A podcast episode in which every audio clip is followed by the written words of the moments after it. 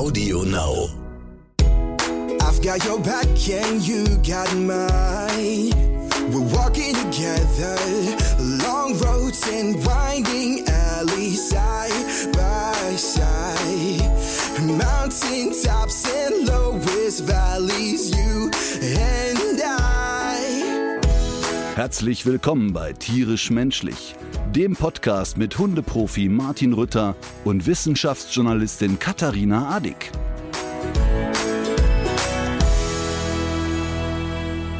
Ich glaube, ich komme jetzt in das Alter, wo man morgens so äh, flatterig äh, unterwegs ist, wenn das Wetter umschlägt.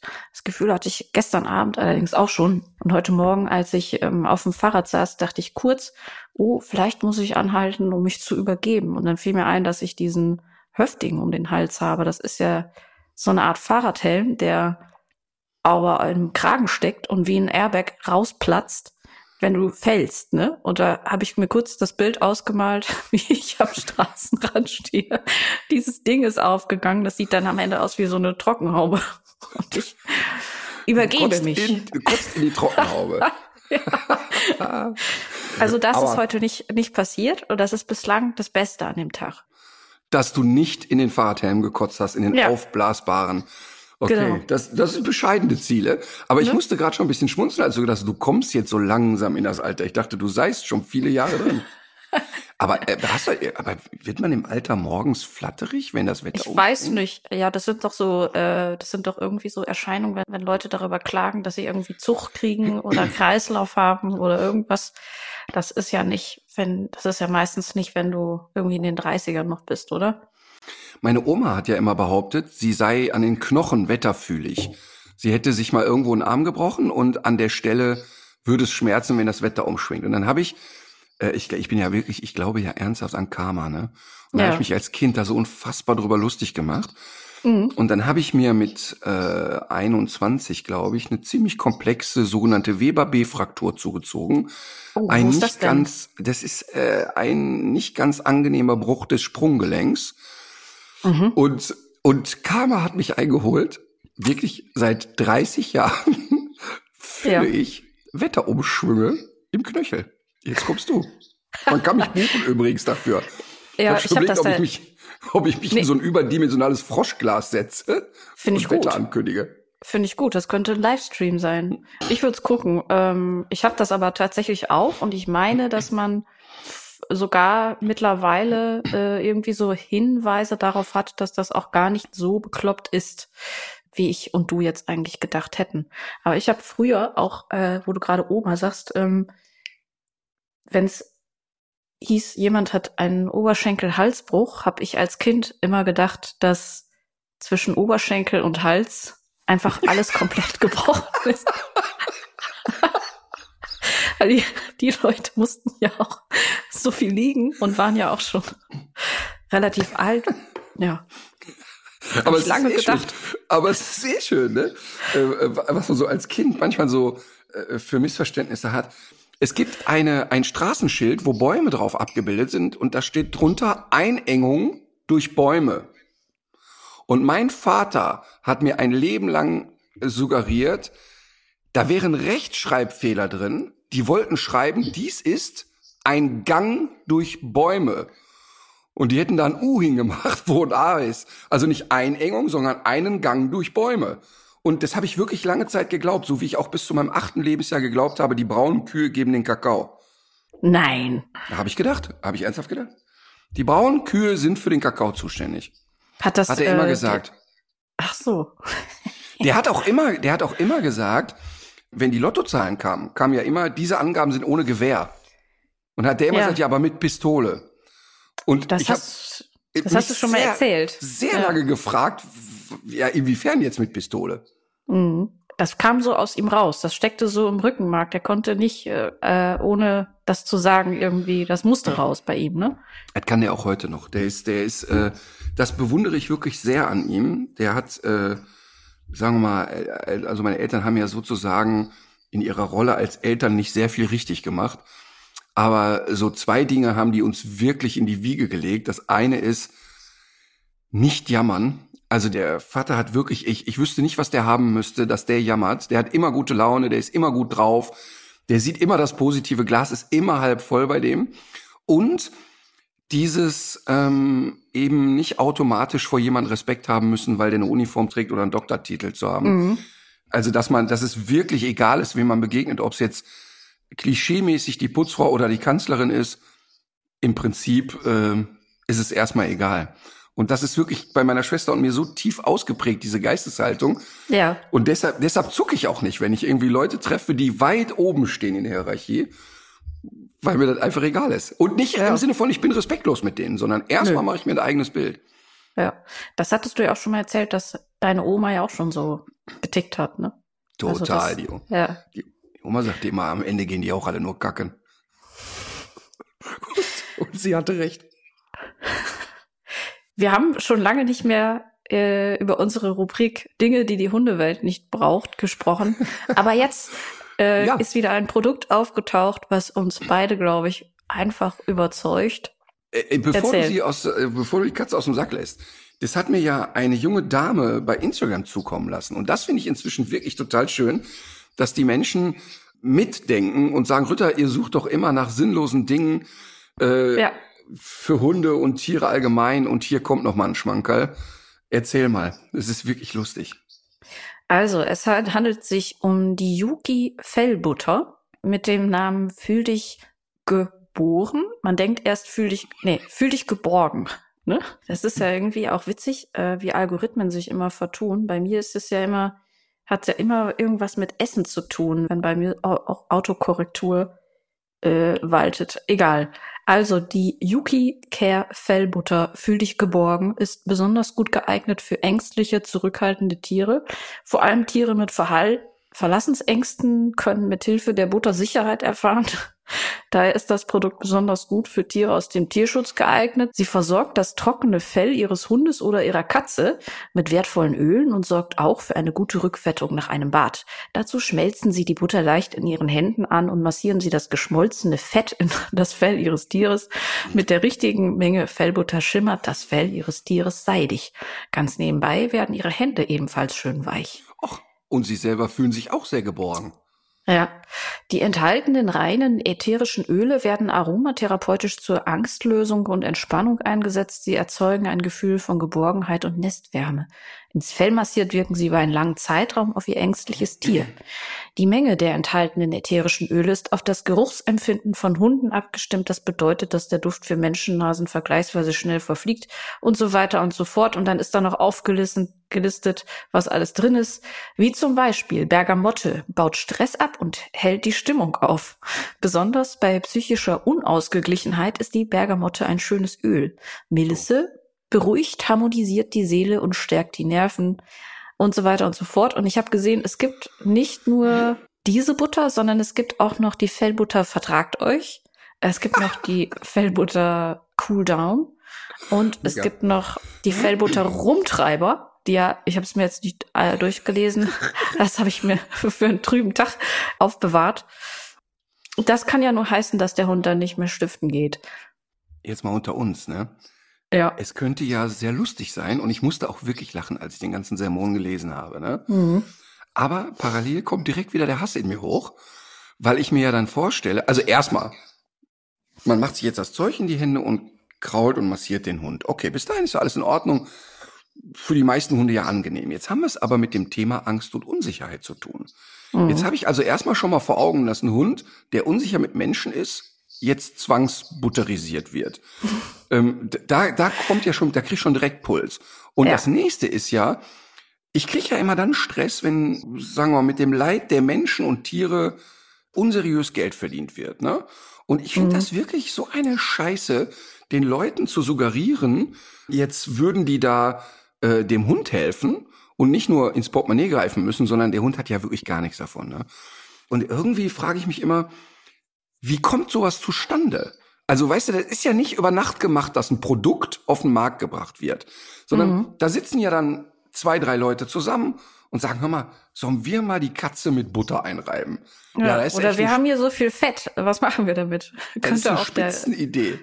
Ja. Ach so, du, ja, okay, du denkst natürlich schlauer. Du hast im Kopf, da ist eh schon ein Industriezweig, da bleibt Fett über, wie können wir es verarbeiten? Ich Mhm. sehe ja dann immer irgendwie drei Kumpels in der Ecke sitzen, leicht besoffen und sagen immer, sollen wir die Katze mal mit, mit Kräuterbutter abreiben? Mal gucken, was passiert. Oder Und es dann- war so wie bei Penicillin, weißt du, das war ja eine zufällige Entdeckung. Da hat sich ja in der Petrischale ein Schimmel ausgebreitet und man hat dann gesehen, hm, jetzt verziehen sich plötzlich die Bakterien. Könnte das an dem Schimmelpilz gelegen haben? Vielleicht ist da auch einfach mal eine Katze in die Butter gefallen. Das könnte ja auch sein, so wie Obelix in das äh, Fass mit dem In die, Zaubertrank. Meg in die Meglebutter. Ja, in die, genau, in die Mecklebutter. Das ist, das ist auch so was, ne? Meglebutter. Wenn man jetzt äh, ein Prominenter ist Hm. und man heißt Helene Fischer, dann, dann kommt da jetzt jemand und sagt, hör mal, hast du nicht Bock für Kräuterbutter zu werben? Und die sagt dann in die Kamera und todernst, hm, ich bin ein Gourmegle. Da muss man den gesunden Menschenverstand einschalten und sagen, warte mal eben kurz, bist du das? Das ist doch Oder-. Oder es muss sehr, sehr viel Geld fließen, vielleicht auch. Ja, aber, aber weißt du, das ist ja auch immer so etwas. Ich finde ja, und, und das muss man ja mal klar sagen, ich bin wirklich gar nicht angeekelt von Geld, habe wirklich große Freude an Geld, Mhm. weil ich damit ähm, ja viele schöne Sachen machen kann. Also es fängt ja an mit, ähm, ich kann viele gute Dinge damit tun, aber ganz stumpf ähm, habe ich damit ja Freiheit. Ich habe ja die totale Freiheit, ich kann beruflich alles selber entscheiden. Ich kann, wenn ich morgen nichts mehr machen will, mache ich nichts mehr und ich mache nur noch schöne Sachen oder habe immer schöne Sachen gemacht und so. Du kannst den Ähm, Goldfischen in deinem Teich ein schönes Leben ermöglichen. Ich kann diese Röhre da reinstellen. Ich kann Mhm. äh, jemand einstellen, der auf den Reiher schießt und all so Sachen. Ne? Mhm. Ähm, also von daher, ich finde ja überhaupt nicht schlimm, wenn Menschen viel Geld verdienen. Im Gegenteil, sollen sie machen. Aber ich, oder oder ist ja erstmal ein, ein guter ein guter Move so. Ne? Aber Mhm. wenn die Leute plötzlich die Gier kriegen und ähm, so alles bereit sind zu machen. Ich sage dir ein konkretes Beispiel. Äh, vor drei Tagen schreibt mich jemand an, den ich gut kenne und den ich sehr schätze. Und der sagt, hör mal, ähm, es gibt jetzt, äh, ist jemand, der so in der Apothekenwelt unterwegs ist. Ne? Es gibt jetzt ähm, so diesen Trend zu diesen CBD-Ölen. Also oh, ja, genau. ne, ja. hier äh, Cannabis-Basis geöltes Zeug so, ne? ja, da haben wir hier sogar schon mal drüber gesprochen. Da habe ich ja mal für Quarks äh, längere Geschichte fürs Radio draus gemacht, auch zu dem Thema, weil das gerade so ein Hype ist. Ja, genau, ist ein Riesenhype und schreibt mir eine WhatsApp und sagt immer, ähm, wir gehen da jetzt in den Markt und so, ne? Und es ist ein Riesen, 750 Millionen Euro werden da im Jahr umgesetzt und dann schlag mich tot und so, ne? Und ich denk, was hat er? Und dann, ja, aber äh, was betrifft mich das denn jetzt, ne? Ja, äh, sie würden da jetzt auch den Tiermarkt angreifen. Und da ist ein Riesenmarkt und so. Und sie hätten da Bock auf eine riesen fette Testimonial-Kampagne. Und dann habe ich da drauf geguckt und gesagt, der will ich doch verarschen, weil er ist ein sehr humorvoller Mensch, ne? Und hab so gesagt, hör mal, das ist echt super, weil ich gebe der Emma ja auch im Arschkekse und ihren Joint braucht die morgens und so. Aber bitte leck mich mit dem Thema am Arsch. Und dann kam zurück, hör mal, du unterschätzt das, da ist riesen viel Geld drin. Und ich fand das wirklich interessant, dass Ja. seine Argumentationskette nicht war, pass mal auf, das ist echt super, das hilft den Tieren und, und, und, sondern dass es eine rein monetäre Geschichte war. Dann habe ich ihn angerufen und habe gesagt, hör mal, äh, du, ich, wir, wir kennen uns, kennen doch uns doch eigentlich. Wir kennen uns doch, ne? Und du weißt doch genau, wenn du jetzt mal so in meinen Lebenslauf guckst, kannst du an einer Hand abzählen, Produkte, die ich beworben habe. Und das alles waren Produkte, die ich wirklich geil fand und wo ich echt gesagt habe, muss man machen. Ne? Also muss man sowieso nicht, aber kann man eben machen, ist gutes Zeug und so, ne? Und, und jedes Jahr kommen wirklich große Futterhersteller und keine Ahnung und wollen irgendwas. Und, und oft, ich gucke mir das ja immer alles gewissenhaft an, ist es eben totale Scheiße. Und ich verstehe dann nicht, warum die Leute irgendwann in den Modus kommen, dass die jeden Rotz bewerben. Ich, mir erschließt sich das nicht. Und meistens Leute, die ja schon genug Geld haben. Weißt du, also wenn du in einer Notsituation bist und wenn ich damit die Herz-OP meiner Kinder bezahlen müsste, würde ich alles dafür tun. Ja. Aber ich, ich verstehe nicht, dass, dass dann irgendwann sozusagen so ein, so ein Giermodus entsteht. Nee, verstehe ich auch nicht. Und äh, was mich dabei auch immer noch stört, ist, ähm, das ist auch irgendwie noch nicht so richtig gut durchgedrungen, dass die Leute immer so eine Schere im Kopf haben zwischen Chemie und Natur. Weil äh, das Vertrauen in solche natürlichen Medikamente oder natürlichen Mittel, das ist ja immer riesig groß. Dabei basiert das ja auch auf den Gesetzen der Chemie. Also schon der Kaffee, den du jetzt gerade trinkst, äh, löst eine chemische Reaktion aus und auch äh, das Shampoo, was du morgens benutzt, ist auch Chemie. Also ein Shampoo ohne Chemie ist eigentlich keins. Und Aber genauso. in Kölsch ist doch keine Chemie. Doch, da erst recht. Besonders viel. Aber bei, ähm, bei diesen ganzen Sachen, und dazu gehören ja auch diese ätherischen Öle, äh, aber eben auch bei CBD kann es ja auch eben also Nebenwirkungen zum Beispiel geben oder auch Wechselwirkungen. Das heißt, es ist auch gar nicht immer so harmlos und es ist eben auch nicht so gut untersucht. Und das ist ja bei CBD ähm, ganz extrem, diese Diskrepanz zwischen dem Hype, der da jetzt da ist und diese ganzen Versprechen, die damit verbunden sind und der Studienlage, die es dazu gibt. Und ich will jetzt damit nicht sagen, dass das so das gefährlichste Zeug der Welt ist. Und es gibt auch äh, bestimmte seltene Krankheiten, die bei einer sehr hohen Dosierung davon besser werden. Also so gibt zum Beispiel äh, ja verschiedene, äh, ich glaube, es ist einmal bei Multipler Sklerose im Einsatz und bei einem bei einer sehr seltenen Form von Epilepsie bei Kindern. Das sind dann aber auch wirklich ganz andere Dosen, die da im Einsatz sind, als bei diesen ganzen Nahrungsergänzungsmitteln. Und man muss wirklich sagen, also für diese ganzen Versprechen gibt's gibt's wirklich keine Belege. Und das ist ja eigentlich auch der Unterschied zu Medikamenten, die neu zugelassen werden. Nicht, dass man jetzt für alles immer sofort eine Pille einwerfen sollte, aber bei Medikamenten muss ja nachgewiesen werden, dass der Nutzen das Risiko wirklich sehr deutlich auch überwiegt. Und ähm, das ist eigentlich gar nicht mal so ein schlechter Kontroll Kontrollmechanismus. Ja, aber, aber ich, ich finde ja sowieso interessant, dass die Menschen für alles ein Hilfsmittel wollen. Ja, eine also, schnelle, ne, einfache Lösung eigentlich. Schnelle, ne? einfache Lösung. Und, ja. ähm, und das finde ich eben so interessant. Und dann hat er wirklich auch noch gesagt, ja, aber du musst dir ja gar keine Sorgen machen. Also erstmal habe ich gedacht, hör mal, ich bin ja jetzt nicht so im Thema und ich bin ja nicht so ein Fan von irgendwelchen äh, Ergänzungsprodukten oder so. Ne? Mhm. Ähm, und äh, ja, sagt, du musst ja gar keine Sorgen machen. Das hat auf keinen Fall einen Schaden. Das, das löst keinen Schäden aus. Ja, aber inwiefern nicht? Ja, das ist so gering dosiert bei uns. Äh, da muss man schon ein bisschen dran glauben, dass es wirkt. Aha. Ach, okay, das okay. ist auch nochmal interessant. Das heißt, mit aller Worten, ich soll da äh, das Weihwasser von Jürgen Fliege vertreiben oder was. Also, ja. also wirklich total spannend. Und ähm, dann äh, gucke ich ja immer so ein bisschen, was was machen andere und so. Und ich finde das wirklich total interessant, dass es ein paar Leute gibt, die erstmal konsequent gar nichts bewerben, die einfach sagen, es gibt nichts, was ich bewerben möchte. Die Leute sollen sich alle selber ihr Bild machen oder so. Ich möchte für nichts stehen. Ich möchte nicht sagen, das und das ist irgendwie cool. Und mhm. dann gibt's eben das andere krasse Gegenteil, wo du so alle fünf Stunden kommt ein neuer Post, was die irgendwie geil finden. Und, und das kann ich überhaupt nicht verstehen. Und was ich auch nochmal interessant finde, ist, dass ja Menschen glauben, sie müssen immer für eine Empfehlung Geld kassieren. Ich war in einem Hotel in St. Peter-Ording und ähm, das war wirklich total schön da. Und es gab da alles, was man so haben will zum Glücklichsein. Und dann bin ich hinterher äh, raus, habe ein Foto gemacht vor dem Hotel und habe gesagt, ey, hier, äh, das Hotel heißt Zweite Heimat, ne? Und habe da ein Foto gemacht und habe gesagt, ey, wenn ihr hier seid, da müsst ihr einkehren. Es ist wirklich total nette Menschen, super Service, alles ist cool und auch irgendwie noch so zu einem Preis, den man so akzeptieren kann. Bin dann gefahren. Fünf Minuten später kriege ich von der Geschäftsleitung da eine Mail. Ach, ähm, das wäre ja so nett und hätten sie was gesagt und sie können auch gerne am Wochenende nochmal kommen. Darum ging es ja gar nicht. Also es ging mhm. ja wirklich nur darum, dass man anderen Menschen sagt, ich habe mich hier total wohlgefühlt und fand das toll. Und, und das ist irgendwie, der Detlef Steves hat mal zu mir gesagt, ja, ja, die Leute denken immer, äh, wenn du jemanden unterstützt, dann hast du die Hand aufgehalten und sein Motto wäre, Support ist kein Mord. Und, und der ist ja auch so, dass der irgendwie sehr gerne so in seiner Euphorie dann so Leute bewirbt. Und ich finde auch genau ja. richtig.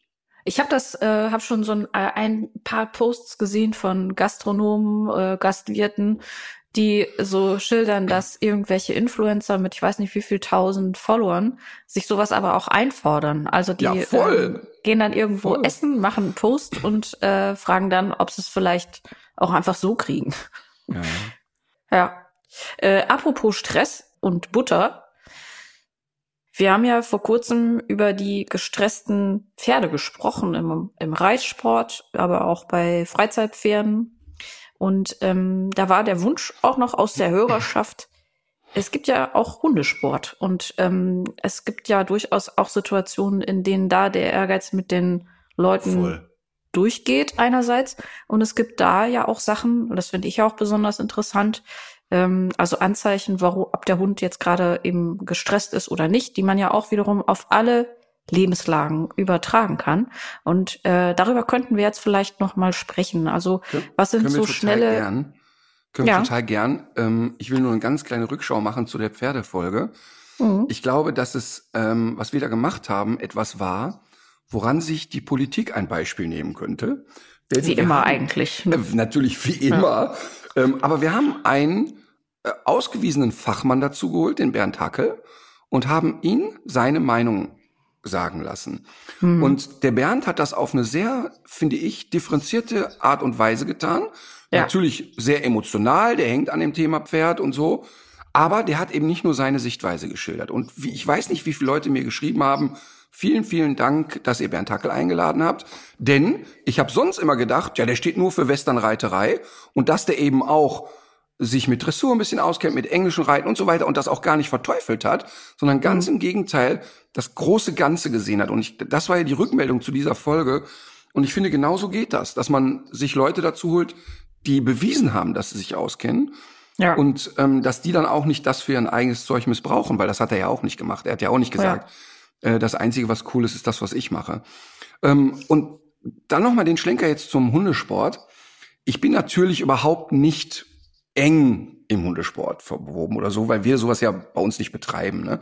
Also klar ähm, bieten wir in unseren Schulen ja auch Agility und Hoopers und den ganzen Kram an. Ähm, und das wird Hoopers? auch bei uns gemacht. Ja, Hoopers ist so irgendwie Agility in klein, sage ich jetzt mal, mhm, mhm, vereinfacht gesprochen. Da geht's aber mehr so um koordinative Schulungen und, und so ein bisschen darum, den Hund zu lenken und zu leiten. Ne? Aber ich bin natürlich nicht eng in dieser Hochleistungswelt da verbunden. Äh, also mhm. wenn wir jetzt Frisbee-Weltmeisterschaften, Agility-Weltmeisterschaften, Schutzhundekram, ähm, aber natürlich kenne ich das alles. Und da wird mir genauso heiß und kalt wie im Pferdesport. Und da ist es überhaupt nicht so, dass ich denke, uh, im, im Pferdesport ist es extremer als im Hundesport. Da hast du auch die ganzen Verrückten, die wirklich sich so unglaublich über die Leistung des Hundes definieren und ähm, dann, wenn es drauf ankommt, auch Augen zu und Feuer frei und Druck machen bis zum Abwinken. Ja. Und ähm, manchmal aus äh, falschem Ehrgeiz, meistens aus absolut mangelnder Kompetenz. Mhm. Auch äh, mangelnde Kompetenz, weil sie überhaupt erstmal diese Situation auslösen oder auch weil sie bestimmte Reaktionen da nicht richtig lesen können. Weil sich gar nicht mit Hunden auskennen. Ich war, mhm. war jetzt ein schönes Beispiel. Ähm, es läuft ja bei RTL die Sendung Top Dog. Da äh, gibt's ja sozusagen ein Agility-Parcours, der ein bisschen dem Ninja Warriors Gedanken angepasst ist. Alles ist ein bisschen extremer, aber erstmal machbar. Ist nichts mhm. dabei, mhm. wo du sagst, oh Leute, das können wir nicht bringen. Ne? Äh, Grundgedanken der Sendung eigentlich total gut. Ähm, man muss da verschiedene Sachen machen. Der Hund springt über eine Hürde, geht durch einen Tunnel, muss durch irgendwas durchschwimmen, muss mit den Pfoten etwas berühren, muss an etwas ziehen. Ähm, irgendwann müssen Menschen mit dem Hund auf dem Arm so ein, so ein Drahtseil runterfahren und so. Also alles Sachen, die man gut trainieren kann, mhm. die man vorbereiten kann und so weiter und so fort. Und ähm, erstmal ist der Grundgedanke gut. Punkt. Jetzt äh, ist aber da natürlich der Fehler gemacht worden, dass in der gesamten Sendung und alle, die mit der Sendung zu tun haben, ganz offensichtlich sich niemand mit Hunden auskennt. Ähm, also das heißt, man hat da so alibi-mäßig eine Tierärztin ins Bild geholt, die dann einmal gesagt hat, ja, alle Hunde sind geimpft, gechippt und gesund. Und dann vorne rechts ist Gas. Und ähm, die letzte Folge, die ich gesehen habe, da war ein Mensch, der ein Malinois hatte, einen belgischen Schäferhund, der also nicht mal die Rasse richtig aussprechen konnte. Also rauskommt, okay, ich habe ich hab, ich hab Malinois ähm, und ich bin Diensthundeführer. Und Gut, dann kommt aber das ist ja jetzt noch nicht das Kriterium. Also da, da könnte ja sogar immer noch ein guter Hundehalter nee, dahinter stehen. Nein, weil da sehe ich schon, der kommt ins Bild, der Hund hat ein Kettenhalsband um. Hm. Ach so. Ähm, Kettenhalsband um, äh, total eng am Hals anliegend und da kommt jemand rein, Fuß, ich bin äh, hier Diensthundeführer. Und dann gibt's einen hm. Einspieler über ihn, ähm, wo er wirklich einen hochgestressten, total überforderten, übertrieben beutegeilen Hund zeigt, wo ich schon denke, oh shit. So, und jetzt kommt der in den Parcours rein. Und dieser Mensch ist so gestresst von der Situation, dass der immer unsachlicher mit dem Hund wird. Also, Fuß, gehst du da lang und wird immer gestresster. Die Kommentatoren sind Frank Buschmann und hier der andere von Ninja Warriors. Der du warst aber auch angefragt für die Sendung, ne? Ja, ich, hab, war natürlich sofort. Ich habe das ja noch nicht geguckt, aber ich weiß, dass du eigentlich auch einer der beiden Kommentatoren hättest sein können. Ja, das war eine sehr lustige Anfrage. Man hat mich dann im Vorfeld angefragt, hast du Bock mit Buschi zusammen ähm, zu kommentieren, wie Hunde den durch den Parcours flitzen? Und äh, dann guckst du natürlich leicht irritiert äh, in dein Handy und denkst, das hat, das hat die Leute nicht gefragt, oder? Ähm, weil ich meine, ist ja, ist ja klar, wenn ich jetzt bei so einer Sendung mitmache, sehe ich mich natürlich erstmal nicht als Reporter. Und ich schätze Frank Buschmann wirklich als einen lustigen Kerl ein und so und, und ähm, auch mit Sicherheit ein guter Reporter oder so, aber das hat ja nichts mit dem zu tun, was ich mache. Und überleg mal, was die sich ins Haus geholt hätten, wenn ich da mitgemacht hätte. Wir hätten ja bei jedem zweiten Hund gesagt, sorry, geht nicht, Hund ist zu gestresst, weil die Hunde sind da an vielen Stellen sehr schnell überfordert. Nicht im Sinne von, das möchte ich kurz betonen, dass du sagst, okay, danach sind die voll traumatisiert und mit denen kannst du gar nichts mehr machen. Aber die Hunde können halt sehr wenig. Also da gibt's immer ein paar Hunde, die da total geeignet für sind, wo du sagst, wow, mhm. guck mal, die schießen da so durch. Aber um kurz bei diesem Malinois zu bleiben, dieser Hundehalter hatte so wenig Ahnung von Hunden und so wenig Einschätzungsgabe seines eigenen Hundes, dass der den Hund permanent in Situationen geschickt hat, wo klar ist, er hat das körpersprachlich dem Hund völlig falsch signalisiert. Der Hund ja. hat alles falsch gemacht, was man falsch machen konnte. Ähm, und zu guter Letzt ähm, wurde immer mehr Druck aufgebaut. Und das ist der Schlenker zum Hundesport. Ähm, ich finde Sport betreiben mit einem Hund überhaupt nicht falsch. Aber es muss ja immer im Vordergrund stehen der Spaß und nicht das Ergebnis und die Leistung. Und mhm. ich muss eben auch, und das machen die bei Top Dog auch, wenn die merken, da geht gar nichts mehr, nehmen die den Hund auch mal raus. Aber diese Nuancen, die halt so wichtig sind, also jeder zweite Hund wird da durch den Wasserparcours geschleppt, am Halsband gepackt, da durchgezogen und du siehst, dem Hund quellen die Augen aus dem Kopf vor Stress. Und das sind halt Dinge, die gehen halt einfach nicht. Ne? Ja. Und, und, und das muss man ganz klar sagen, das ist im Hundesport ähm, auch kein bisschen anders als im Pferdesport.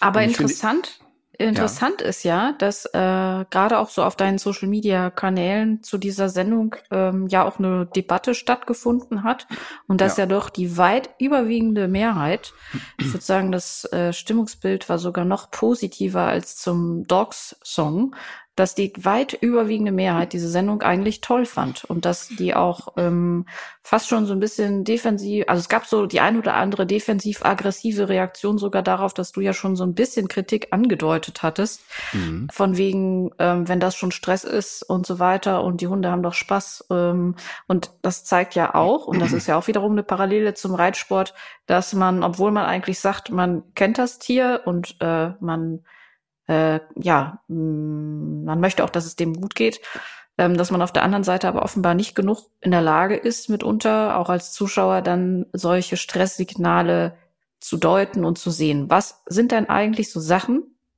die man jetzt auch als Laie im Fernsehen sieht und sofort denk denken sollte oder, oder sofort im Kopf haben sollte, nee, das ist eigentlich jetzt gerade nicht richtig. Kann man das an Augen, Zunge, irgendwas, kann man das irgendwie dem Hund ansehen? Ja, total. Aber ich will trotzdem noch mal einmal kurz auf die Reaktion der Leute auf die Sendung eingehen. Mhm. Das, was da passiert, sind ja für einen Laien keine tierquälerischen Handlungen. Nee. Und es findet auch in dieser Sendung überhaupt nichts aktiv Schlimmes für Hunde statt. Also da möchte ich ganz eindeutig äh, betonen, das ist jetzt keine Sendung, wo ich äh, bei den äh, Senderchefs anrufen möchte und sagen möchte, hör mal, seid ihr total durchgeknallt. Das also liebe Redaktion von der Westen, vergesst es. Das ist jetzt keine Schlagzeile wert. Ja, aber es wird ja sowieso kommen. es wird ja sowieso kommen. Ähm, aber ähm, und und ich meine, ich habe ja einen engen Kontakt dazu den Machern und das muss man wirklich sagen. Man kann mit denen auch kritisch umgehen und man darf denen auch sagen, aber das ist doch scheiße, könnt ihr nicht machen. Ähm, aber das, was da stattfindet, ist aus meiner Sicht trotzdem etwas, was ein Riesenrückschritt zum Thema Hunde und, und Aufklärungsarbeit ist. Denn wir haben ja in der RTL-Gruppe bei, bei RTL und bei Vox jetzt wirklich viele Jahre, 10, 12, 13 Jahre, ganz viel Aufklärungsarbeit leisten dürfen. Und die geben uns ja eine Plattform für alles Mögliche. Ähm, das finde ich einen großen Rückschritt. Ähm, aber es ist natürlich keine aktive Tierquälerei, die da stattfindet. Aber ich finde, dass da schon viele Hunde in eine Situation gebracht werden, die sie überfordert. Also ganz klassisch, mhm. wenn du dir die Sendung anguckst, du siehst sehr oft weit geöffnete Pupillen, weit aufgerissene Augen. Ähm, du siehst sehr, sehr häufig Hunde, die vor und zurückgehen und sagen, ich weiß nicht, ich gehe zurück, ich weiß nicht, ich gehe zurück. Mhm. Du siehst sehr oft Situationen, wo ein Mensch merkt, der Hund macht's nicht, dann schieb ich den halt in etwas rein. Ah ähm, was grundlegend nicht geht, was einfach nicht geht, ja. Ähm, und das ist ja jetzt kein therapeutischer Ansatz, wo ich sage, komm einmal Augen zu und durch, da hat er gemerkt, da passiert nichts Schlimmes. Sowas gibt's ja auch mal im Leben, aber da geht's ja jetzt um den Spaß. Ähm, mhm. dann der nächste Schritt ist, wir haben natürlich ganz oft Hunde, die sehr hektisch sind, die also ähm, immer wieder ähm, sich umgucken, der Kopf bewegt sich sehr stark von links nach rechts, sehr viel Orientierungslosigkeit sehen wir da. Und und das sind alles Dinge, wo ich sage, ja, aber wozu eigentlich? Und mhm. ist ja klar, warum das passiert. Die Situation ist für die Hunde besonders, weil die ja natürlich auch nicht studioerfahren sind. Also mhm. ich sehe zum Beispiel ganz oft, und Frank Buschmann hat sogar in einer Folge einmal gesagt, dass die von dem Kamerakran irritiert sind. Also da ja. steht dann ein Kamerakran mit einem langen Ausleger, der Hund hüpft die Hürden ist eigentlich cool mit den Hürden und hat da Spaß dran. Überhaupt keine Frage. Jetzt fliegt der Kamerakran dran vorbei, sofort Vollbremse, was ist denn da los? Ja, klar. Ist ja, genau, ist ja auch nicht schlimm. Das ist erstmal nichts Schlimmes. Also ein bisschen Stress gehört ja zum Leben dazu. Warum soll der nicht mhm. auch mal gucken, was ist da los? Das Problem mhm. ist, auf der anderen Seite steht jetzt der Mensch und schreit voran, voran, voran, voran. Äh, warte mal eben, da ist doch der Kran. Nein, voran, voran, voran. Und das ist Mist. Und das ist ja, einfach Mist. Das ist ja dann auch wieder sehr individuell. Ich habe am Samstag habe ich ähm, gedreht auf einem Bauernhof in, im Münsterland und wir hatten eine Drohne dabei und es gab drei Hofhunde. Der eine, Jack Russell, ähm, Mix, glaube ich, wollte die Drohne gerne vom Himmel holen und aufessen. Dann gab es mhm. einen äh, Mischling, das war Labrador, Australian Shepherd, glaube ich. Der wollte eigentlich äh, am liebsten sich vergraben vor Angst sofort. Mhm. Und Nummer drei war das, glaube ich, wirklich völlig egal. Aber genau da sind wir ja bei der Individualität. Ja. Ähm, und ich finde halt eben, also damit wir uns nicht falsch verstehen, Stress gehört zum Leben dazu. Und mhm. einen Hund völlig stresslos aufwachsen zu lassen, wäre schädlich für seine Entwicklung. Es ist auch mhm. im Welpenalter ganz, ganz wichtig, dass die mit Situationen konfrontiert werden, wo sie erstmal unsicher sind und sagen, oh, kann ich das? Dann bewältigen sie das und du siehst sofort, der ist ein Kopf größer geworden. Also der ist mhm. mit Überstehen des Stresses auch selbstbewusster geworden. Das ist total klar.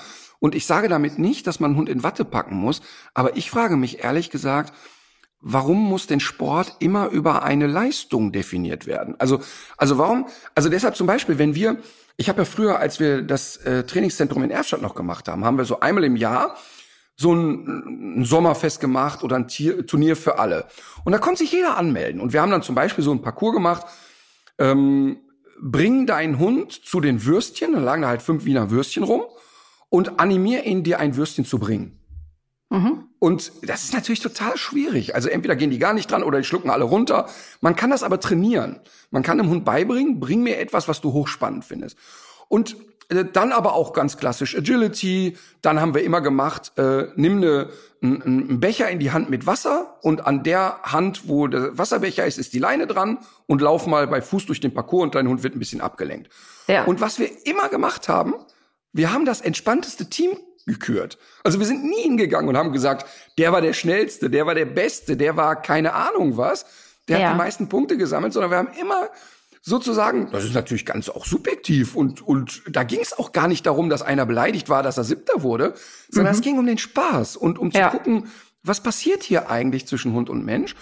Und ähm, in dem Moment, wo ich einen Preis auslobe und da gewinnt der Sieger bei Top Dog 25.000 Euro, vieles davon geht auch einem guten Zweck, geht an guten Zweck und so weiter, ähm, dann entsteht natürlich auch Druck für die Leute und die wollen, dass ihr Hund besonders gut dasteht. Und ganz mhm. oft, also ganz oft zum Beispiel, ist der Parcours zu Ende, dann kommt Laura von Torra, macht ein kurzes Interview und dann wird der Hund gestreichelt. Und dann siehst du, wie der Hund zurückgeht, sich schüttelt und sagt, boah, was soll das denn jetzt? Also das sind alles so Kleinigkeiten, ja. die ich mir wünschen würde, man kann es doch erklären. Ja, ja. Man könnte Aber es ist interessant, äh, ja. dass das, diese Wertung finde ich äh, für das entspannte Team ist ja wirklich super. Für den Reitsport gibt's auch so äh, Preise für pferdefreundliches Reiten auf einigen Turnieren und es gibt auch, aber davon ist die Realität noch sehr weit entfernt, so die Überlegung, dass man das, was auf diesem sogenannten Abreiteplatz stattfindet, also zum Beispiel jetzt bei der Dressur im Vorfeld dieser äh, eigentlichen Prüfung, also wie bereitet der Reiter das Pferd auf diese Prüfung vor, dass auch das mit in die Bewertung einfließt. Cool. Aber es Jetzt ist natürlich die Gefahr, ist immer, wenn es um ernstens Gewinnen geht, in Ja. dem Moment, wo du dich nicht an Fakten hältst, ist natürlich auch immer die Gefahr, dass beschissen wird, dass jemand sagt, ja, aber der Prüfer kann mich nicht leiden oder Mhm. das ist ja so. Und deshalb finde ich, muss man den Grundgedanken ändern und sagen, pass mal auf, es ist doch total schön, Sport mit dem Hund zu machen. Aber es geht nicht darum, wer macht's am besten. Mhm. Äh, Wir hatten bei uns in dem Programm Nachsitzen, hatten wir so einen Vorspann, wo Dutzende Hunde morgens wach werden, durch den Ja. Park rennen und alle in dieses Schulgelände rennen. Und da hatten wir ja diese Bassett-Dame. Und diese Bassett-Dame, die leider nicht mehr lebt, war viele Jahre bei uns im Training. Und ich werde es nie vergessen, die Halterin kam mit dem Hund und hat gesagt, ja, sie hätte da so Bock auf Agility. Und da habe ich angeguckt und gesagt, hör mal, kannst du mal eben runtergucken, du hast da ein Bassett neben dir. Das ist Du musst, glaube ich, mal, du musst, glaube ich, mal für die Leute, weil so sel so oft sieht man die ja gar nicht. Ich glaube, du musst noch mal beschreiben, wie, wie der Bassett aussieht.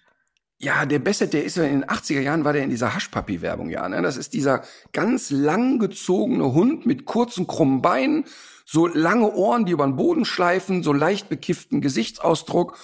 Und äh, man glaubt es kaum, die waren ja mal zur Jagd gezüchtet. Äh, da habe ich ja in allen Programmen lustige Nummern drüber gemacht, über den Bassett. Ähm, aber jetzt kommt das Schöne daran. Sie kam mit diesem Hund und war ein, oder ist ein wahnsinnig empathischer Mensch und hatte total Lust, auch mit diesem Hund zu trainieren und hat gesagt, hör mal, überall, wo ich hingehe, in allen Hundeschulen haben alle gesagt, was soll das denn? Und ich habe Lust, mit dem Hund was zu machen. Und dieser Hund war Ja. wirklich gut erzogen, hat sich auch null die Butter vom Brot nehmen lassen, hat öfter bei Dreharbeiten anderen Hunden auch mal ordentlich Bescheid gesagt, wenn die doof geguckt haben. Und natürlich hat die bei uns Agility gemacht. Und wir haben dann halt einfach die Sachen angepasst. Ne? Ja. Also die Hürde war dann eben ein Hürdchen sozusagen, ne? dass der Hund also mit seiner Anatomie die Sachen leisten konnte. Und die, das war jedes Mal ein Riesenspaß, das zu sehen. Aber ist doch klar, dass die nicht gegen einen Border Collie antreten kann. Ja, das Und- hätte ich mir, das hätte ich mir auch äh, früher beim Schulsport gewünscht. Ich war ja die ganze Grundschule über eigentlich einen Meter kürzer als alle anderen, musste aber trotzdem beim Völkerball gegen den gegen den ungefähr 80 Kilo schwereren Bernd B. antreten und auch beim Hochsprung hätte man ja meinen können. Aber nein. Du hättest ja im Flugzirkus hättest du ja mitmachen können. Ja, auf jeden Fall. Ich, ich habe immer schon zu viel gekriegt, wenn ich in die Sporthalle gekommen bin.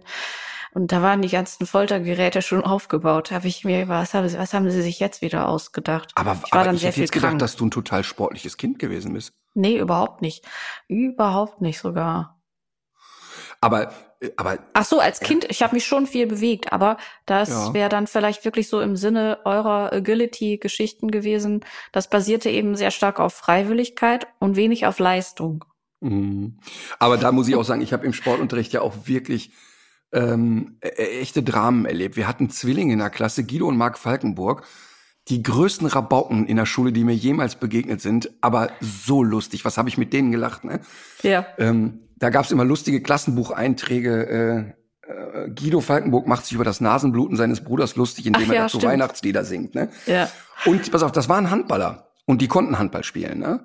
Und da kannst du dir ja vorstellen, wenn die mit 15 so einen Gummiball in der Ja. Sporthalle beim Völkerball Ja. einem 14-jährigen Mädchen aus vier Meter vor die Birne warfen, das war äh, ganz weit weg von witzig. Ja, ich, Und da das sag verstehe ich ich, auch nicht, da verstehe ich auch nicht, warum Sportlehrer nicht sagt, also pass mal auf, die Falkenburger, die werfen bitte mit links. Obwohl der eine war Linkshänder, das wäre auch doof gewesen. Aber Zum Beispiel. Oder ich hätte mir gerne, ich hätte mir eigentlich so eine Schutzkleidung ähm, gewünscht, wie man das ja wiederum auch von einigen Hundeplätzen kennt. So wäre ich, Ja, ja. glaube ich, auch beim Völkerball angetreten.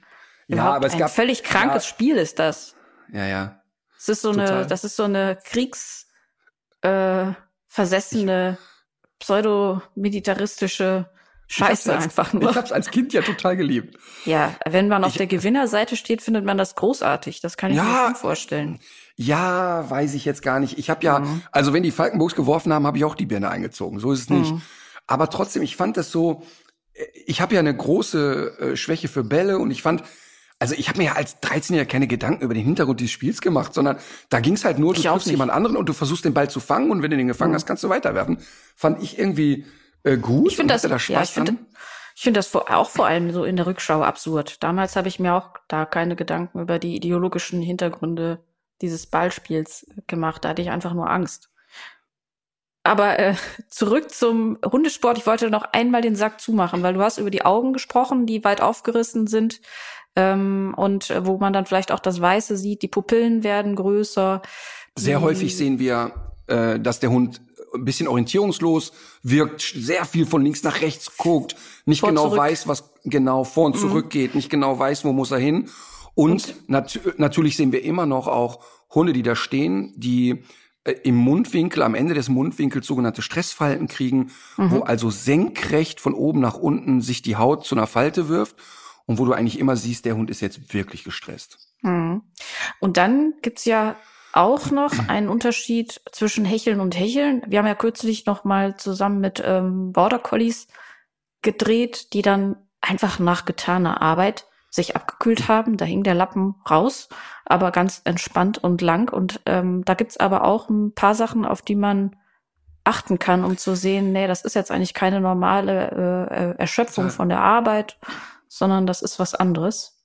Ja, stressbedingtes Hecheln, ähm, da ist es eben so, da hängt die Zunge nicht locker raus und äh, der Hund sabbert vor sich hin, weil er eben viel gerannt ist, sondern da sehen wir, dass die Ränder an der Zunge sich nach oben biegen. Du, achte mal darauf, hm. wenn du einen Mops oder eine französische Bulldogge im Sommer hecheln siehst, dann ist es nicht, die Zunge lappt so raus, sondern parallel sind die Zungenränder so nach oben geschoben, weil der Hund auch mental total im Stress ist, weil der total ja Probleme hat beim Atmen, der hat Angst. Also der merkt, scheiße, scheiße, scheiße, ich habe zu wenig Sauerstoff. Und dieses stressbedingte Hecheln sehen wir auf Hundeplätzen ganz oft. Oder viele Übersprungshandlungen. Die Leute sagen ihrem Hund Platz, der Hund gähnt einmal und ähm, hat so die Energie in sich, ich will jetzt eigentlich rennen, jetzt soll ich aber ins Platz. All diese Dinge einzeln. Oder was wir ganz oft haben, auch an die Menschen nochmal, wenn der Hund relativ zeitnah nach dem Training den äh, Kot absetzt und dieser Kot ist breich ist das mhm. auch eine Folge des Stresses. Mhm. Nur all diese Dinge einzeln gehören zum Leben dazu. Also nur weil mein mhm. Hund mal eine Übersprungshandlung zeigt, sich am Ohr kratzt, äh, gähnt, äh, sich schüttelt, weil er mal ins Platz soll. Und wenn das mhm. mal passiert, mache ich mir da auch keinen Kopf drüber. Aber wenn ich merke, diese Symptome ballen sich, dann muss ich schon gucken, was kann ich verändern in der Situation. Und manchmal sind es ja auch nur Kleinigkeiten, die dazu beitragen. Also wir hatten bei uns, ähm, als wir noch in Erstadt das Zentrum hatten, hatten wir hinten so eine Wiese, die Pensionswiese, wo die Hunde sich auch mal lösen konnten. Und diese Wiese roch natürlich für die Hunde sehr stark nach Urin von anderen Hunden. Und ich habe zweimal erlebt, dass eine Kundin vor, bevor sie zum Training kam, dahin ging und mit dem Hund Platzbleib übte. Und du, du sahst, wie dieser Hund wirklich beim Hinlegen immer schon so den Bauch einzog und dachte, boah, wie ekelhaft, hier soll ich mich jetzt hinlegen. Ja. Und dann bin ich zu ihr und habe ihr das erklärt und habe gesagt, hör mal, das ist jetzt hier wirklich kein Ort, wo ich einen Hund ins Platz setzen würde, auch noch nicht mal ins Sitz. Es gibt auch Hunde, die wollen auf diese Wiese schon gar nicht, ne? Und ja. da, ich habe wirklich gemerkt, dass sie denkt, ich habe sie nicht mehr alle. Ah, ja. ähm, weil, weil sie natürlich, klar, du kommst nicht auf die Wiese und du stinkt da. Aber ich mhm. weiß, dass sich viele Hunde da lösen und mhm. Und ein anderer Hund unter Umständen sagt, da, da lege ich mich doch nicht rein. Mhm. Und ähm, oder wie oft habe ich erlebt, dass wirklich ein banales Beispiel, da kommt jemand mit einem Hund, der kein dichtes Fell hat, von mir aus ein Ridgeback, und versucht den auf eine feuchte Wiese ins Platz zu legen. Und du hm. siehst, der Hund hat einfach Schwierigkeiten damit. Ähm, ja. Oder unkastrierter Rüde, die Klöten bömmeln da im Schnee und er soll sich da hinsetzen. Und du sagst ja, aber warum jetzt? Also warum? Was ist jetzt die Notwendigkeit an der Situation? Ich habe ganz oft Ritschbeck-Leute im Training gehabt, die haben zum Training eine Decke für den Hund mitgebracht. Und das fand ich super. Also, und zwar nicht, weil die gesagt haben, ja, der hört nicht, der macht, was er will und der braucht sein Deckchen und ich verwöhne den. Nein, die haben den Umständen entsprechend dem Hund alle Chancen gegeben, vernünftig mitmachen zu können. Ach, und, mal. und da spricht ja nichts dagegen. Das heißt ja nicht, dass ich übertrieben einen Hund in Watte packe, aber wenn ein Hund dafür gezüchtet ist, in afrikanischem Klima zu leben und der lebt halt nun mal hier in Köln, ja. da kann ich nicht erwarten, dass er sich im Regen äh, auf der Wiese wälzt, wie ein Labby das gerne tut.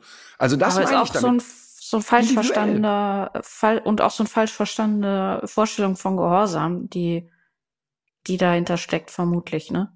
Total. Also ich muss ja, wenn ich die Videos sehe, wo du ganz klassisch Malinois, Rottweiler, Dobermann und so weiter, die da im Schutzhundesport missbraucht werden. Der mhm. Hund klebt am Bein, starrt nach oben, läuft militaristisch da über den Platz und die bewerten das als Gehorsamkeit. Ich, äh, das ist in aller Regel völlig, völlig verquerte äh, Beutefixierung. Der Hund ist süchtig nach dem Spielzeug und äh, die Menschen verwechseln da äh, Militarismus mit Hundeerziehung. Ja, so. Gut, okay, also das heißt, wir nähern uns schon dem Ende. So ist es. Weil der ist ja ein bisschen schummrig, da musst du dich auch wieder hinlegen schnell, ne? Muss mich kurz mal ablegen, ja, mal eben die Füße hoch. Die sind auch so dick bei dem Wetter. oh, gemein. Okay, äh, soll ich mit großartiger Musik starten? Versuch's. das, das ist wirklich. Übrigens, ich habe eine eigene Playlist für den Urlaub angelegt. Ist großartig. Ja, ich, ich kann mir vorstellen, was da drauf ist. Ich habe den ganzen Urlaub nur schöne Musik gehört. Mhm. Apropos so. Playlist, äh, das ist eigentlich noch mal ein äh, Anlass darauf hinzuweisen, dass wir ja jetzt auch so etwas haben, freundlicherweise von unserer Hörerin Lucy.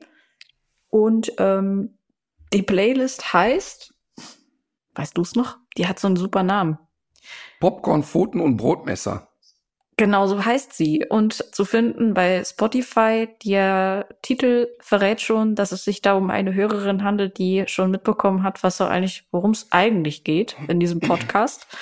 Und da an der Stelle nochmal vielen Dank. Das wäre natürlich äh, vielleicht sogar auch unsere Aufgabe gewesen, aber das ist ein Spitzenservice. Wir haben es selber nicht hinbekommen und vielen Dank du. dafür nochmal an der Stelle. Ja, Moment. Nicht wir. Mir werden hier immer so konkludent irgendwelche Zuständigkeiten zugeschoben. Nein, Kompetenzen, nicht Zuständigkeiten, mhm. Kompetenzen. Ja, ja, ja. Das ist was ganz anderes. So, pass auf, jetzt schnall dich gut an. Äh, diesmal ist es wahrscheinlich gar nicht so eine schlimme Qual für dich wie sonst. Mhm. Und zwar ist es ein Lied von Jennifer Warnes und Joe Cocker und heißt Up Where We Belong. Es ist ja. so schön, es ist so romantisch und schön. Okay, sehr gut. Wir haben noch eine interessante, eine sehr interessante Zuschrift bekommen zum Thema Musik. Und zwar hat ein Musiker angeboten, uns eine äh, Titelmelodie zu komponieren. Und zwar als Geschenk.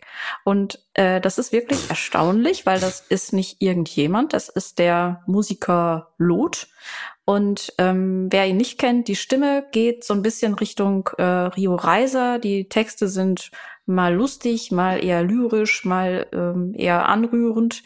Oft eben nur Stimme und Klavier, aber die Bandbreite, die musikalische Bandbreite ist durchaus groß. Äh, ist ein Musiker aus ursprünglich, glaube ich, aus Berlin, wohnt mittlerweile, glaube ich, in Leipzig. Ähm, sehr sympathischer Typ mit wenig Ambitionen, allen gefallen zu müssen. Es gibt auch ein sehr äh, gutes Interview mit ihm vom MDR. Jump heißt die Sendung, findet man auch bei YouTube, äh, wo er so ein bisschen von seiner Geschichte erzählt. Und ich möchte gerne an der Stelle zwei Titel tatsächlich empfehlen, weil es darum geht, auch so ein bisschen so diese unterschiedlichen Richtungen zu zeigen. Einmal ist das das Lied Fleischwarenverkäuferin, ein Denkmal für seine verstorbene Großmutter. Wirklich sehr schönes Lied, sehr anrührend. Und das zweite Lied ist Warum soll sich das ändern? Lot. Also Fleischwarenverkäuferin, das wird dir, glaube ich, sehr gut gefallen, weil auch du ja ein enges Verhältnis zu deiner Oma hattest und ähm, wirklich eine anrührende Sache. Weißt du, wenn und ich an äh, dieses denke, Angebot finde ich toll, ne? Von äh, ihm. Also erstmal zeigt das Angebot von Lot, dass er nicht ganz bei Trost ist. Also dass der glaubt, wir bräuchten oh einen neuen Song. Wir haben einen mhm. Knaller, Kracher, Megasong. Ich glaube wirklich, dass der Dog-Song unter anderem ein Geheimfavorit für den äh, zukünftigen ESC sein wird.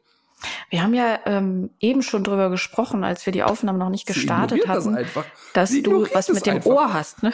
Also du hast da ja so eine Anomalie im Gehörgang.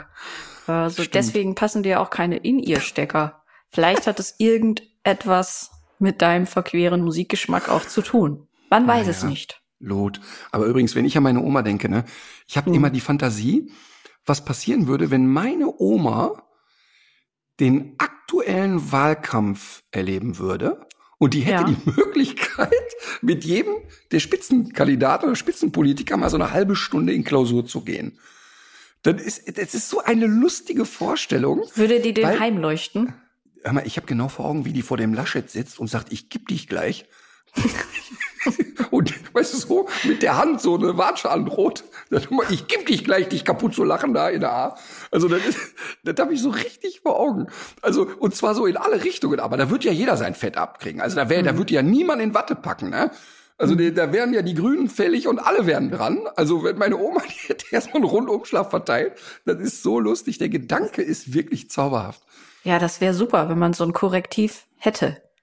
Ja, total. Also ein bürgerliches Kollektiv Mhm. sozusagen, das korrigiert. Ja. Man müsste, das ist wirklich eigentlich eine coole Idee, dass man quasi, ich meine, eigentlich ist eine Wahl ja ein Korrektiv. Man kann es ja korrigieren, theoretisch. Aber man müsste so wie ein Schöffengericht so Menschen aus dem Volk regelmäßig im Bundestag hören. Es gibt ja so Ansätze für so Räte. Es gibt ja den Klimarat und den Bürgerrat für irgendwas anderes noch. Also Ansätze gibt's dazu, ja. Ich weiß nicht, wie erfolgreich die sind oder mit was für einer, wie die dann zusammengesetzt sind oder wie verbindlich das letztlich ist, was die so für Ergebnisse dann hervorbringen, ne? Naja, ist das unser Tipp, dein Tipp der Woche? Nein, mein Tipp der Woche ist äh, tatsächlich ein Mensch, der auch gehört werden sollte und Gott sei Dank auch oft gehört wird. Und zwar hat dieser Mensch ein Buch geschrieben. Dieser Mensch ist Matthias Mester. Der Matthias ist kleinwüchsig. Ähm, ich denke, dass viele meiner Follower Matthias bereits kennen, weil ich ja oft auf äh, ihn hinweise oder oder auch schon öfter über ihn geredet habe. Und jetzt hat er ein Buch geschrieben, was ich wirklich großartig finde. Der Matthias ist 1,42,5 Meter, wie er betont. Er hat, äh, gilt damit als kleinwüchsig und hat ab seines 13. Lebensjahres, glaube ich, angefangen zu beten, dass er nicht mehr wächst, weil er wusste, er wird nicht groß. Und er hat äh, gesagt, wenn er über 1,45 wird, gilt er nicht mehr als kleinwüchsig und kann infolgedessen die in Anführungsstrichen Privilegien eines Behinderten nicht mehr nutzen. Das heißt, äh, so. der Behindertenausweis wäre nicht mehr möglich gewesen, er hätte nicht Paralympische Spiele und so weiter. Und der war da schon sehr weit in seiner Gedankenkette. Der hat jetzt ein Buch geschrieben, das heißt Klein anfangen, groß rauskommen. Und es ist ein wahnsinnig berührendes Buch, ähm, weil es sein Leben skizziert. Aber du musst nicht selber ein Handicap haben, um dieses Buch zu lesen. Ähm, d- er schreibt über Frauen, wie Frauen auf ihn reagieren, seine Erfahrungen damit. Denn der hat einen erstaunlichen Schlag bei Frauen, muss man dazu sagen. Ähm, also gar nicht so, dass man denkt, ah, der Knirps und so weiter. Ähm, wie sein Sport ist und wie auch er sein Sportkarriereende wahrgenommen hat, das war für den wirklich ziemlich, ziemlich emotional, wie als Kind mit einer Behinderung durch die Gegend ist. Er über seine WG und hier zitiere ich, ich habe mit einem Sehbehinderten zusammen gewohnt. Wir haben uns im Haushalt super ergänzt. Er hat den Staub nicht gesehen und ich bin nicht an den Staub rangekommen. Und das äh, ist auch so ein bisschen der Duktus dieses Buches. Ja, also es ist sehr humorvoll, es ist aber trotzdem sehr, sehr klar. Und ähm, er erzählt da wirklich total skurrile Geschichten, dass er zum Beispiel als Pornodarsteller angefragt wurde, wie er allgemein so durch die Welt geht. Es ist ein total ergreifendes Buch, aber auch ein sehr motivierendes Buch. Also ähm, wirklich sehr fröhlich, sehr gut geschrieben und sehr lesenswert. Ja, und äh, zu empfehlen ist ja auch sein Instagram-Account, weil es Voll. wirklich ja ein ausgesprochen lustiger Mensch ist. Und weil er da ja auch so einiges von seinen sportlichen Leistungen geteilt hat oder immer noch teilt, was für Sportinteressierte ja auch spannend ist. Ja, und er ist ähm, tatsächlich ja nicht nur für Leute, die sich für Sport interessieren, interessant. Er hat ja, der hat ja auch so eine gewisse Klarheit. Ne? Ähm, Und er hat jetzt, heute Morgen habe ich eine WhatsApp von ihm bekommen. Ähm, und wenn ich jetzt darüber, ich kann jetzt darüber erzählen, denn wenn dieser Podcast ausgestrahlt wird, wird das längst gepostet haben. Ähm, Messi hat ja Barcelona verlassen. Ja, Und, ähm, und Messi ist ja als Kind bei Barcelona aussortiert worden, weil er zu klein war. Und ja. er hat ja große Schwierigkeiten bekommen mit seiner Größe und er hat ja wirklich, er ist ja wirklich sehr klein für einen Fußballer. Und Matthias hat jetzt ähm, seinen Kopf auf eine Unterschriftsaktion von Barcelona irgendwie retuschiert und er Ja. mit einem Barcelona-Trikot. Und es sieht so aus, als würde Barcelona ihn verpflichten. Und dann steht irgendwie als Überschrift Transferhammer. Nach dem Rücktritt von Messi verpflichtet Barcelona den nächsten Kleinwüchsigen. Und es ist wirklich, wirklich lustig. Ähm, wenn ich schreiben würde, äh, Messi ist kleinwüchsig, gäb's Ärger. Aber Matze darf das natürlich und er nutzt das auch total. Sehr Mhm. lustig ist der. Gut. So, dein Tipp. Oh, ja, äh, auch ein Buch, aber wirklich komplettes ähm, Gegenprogramm, obwohl der Autor auch sehr lustig war, muss man leider sagen, ist äh, leider schon 2016 verstorben. Roger Willemsen und ist wirklich jemand, der fehlt. Auf manche hat er vielleicht einen etwas abgehoben intellektuellen Eindruck gemacht, weil er sehr eloquent ist und sehr schnell, weil er sehr eloquent war und sehr schnell gesprochen hat. Aber dieses Buch, was ich empfehlen wollte, ist so eine schöne Beschreibung von Land und Leuten.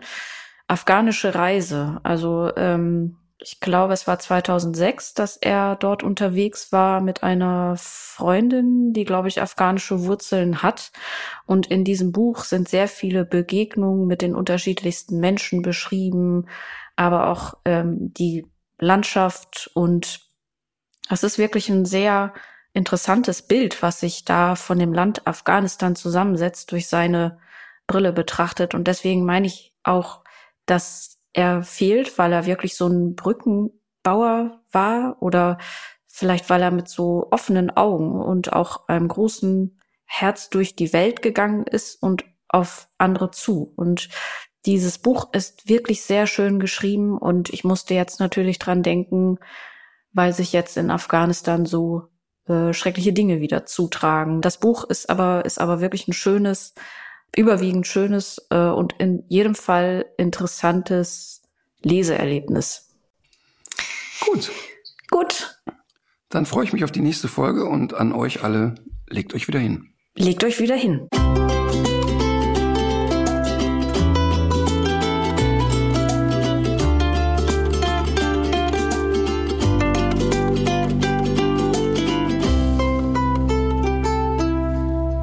Dieser Podcast ist jetzt vorbei, aber wir hätten noch einen anderen Podcast-Tipp. Worum es genau geht, erzählt euch die Host am besten selbst. Hallo, mein Name ist Philipp Fleiter und in meinem Podcast Verbrechen von nebenan, True Crime aus der Nachbarschaft, geht es um echte deutsche Kriminalfälle, die oft eben nicht in der Großstadt, sondern direkt nebenan passieren. Über genau diese spektakulären Verbrechen der letzten Jahre spreche ich mit meinen Gästen oder mit verschiedenen Experten im Interview. Alle zwei Wochen überall, wo es Podcasts gibt und bei AudioNow schon eine Woche früher. Würde mich freuen, wenn ihr mal reinhört. Audio Now.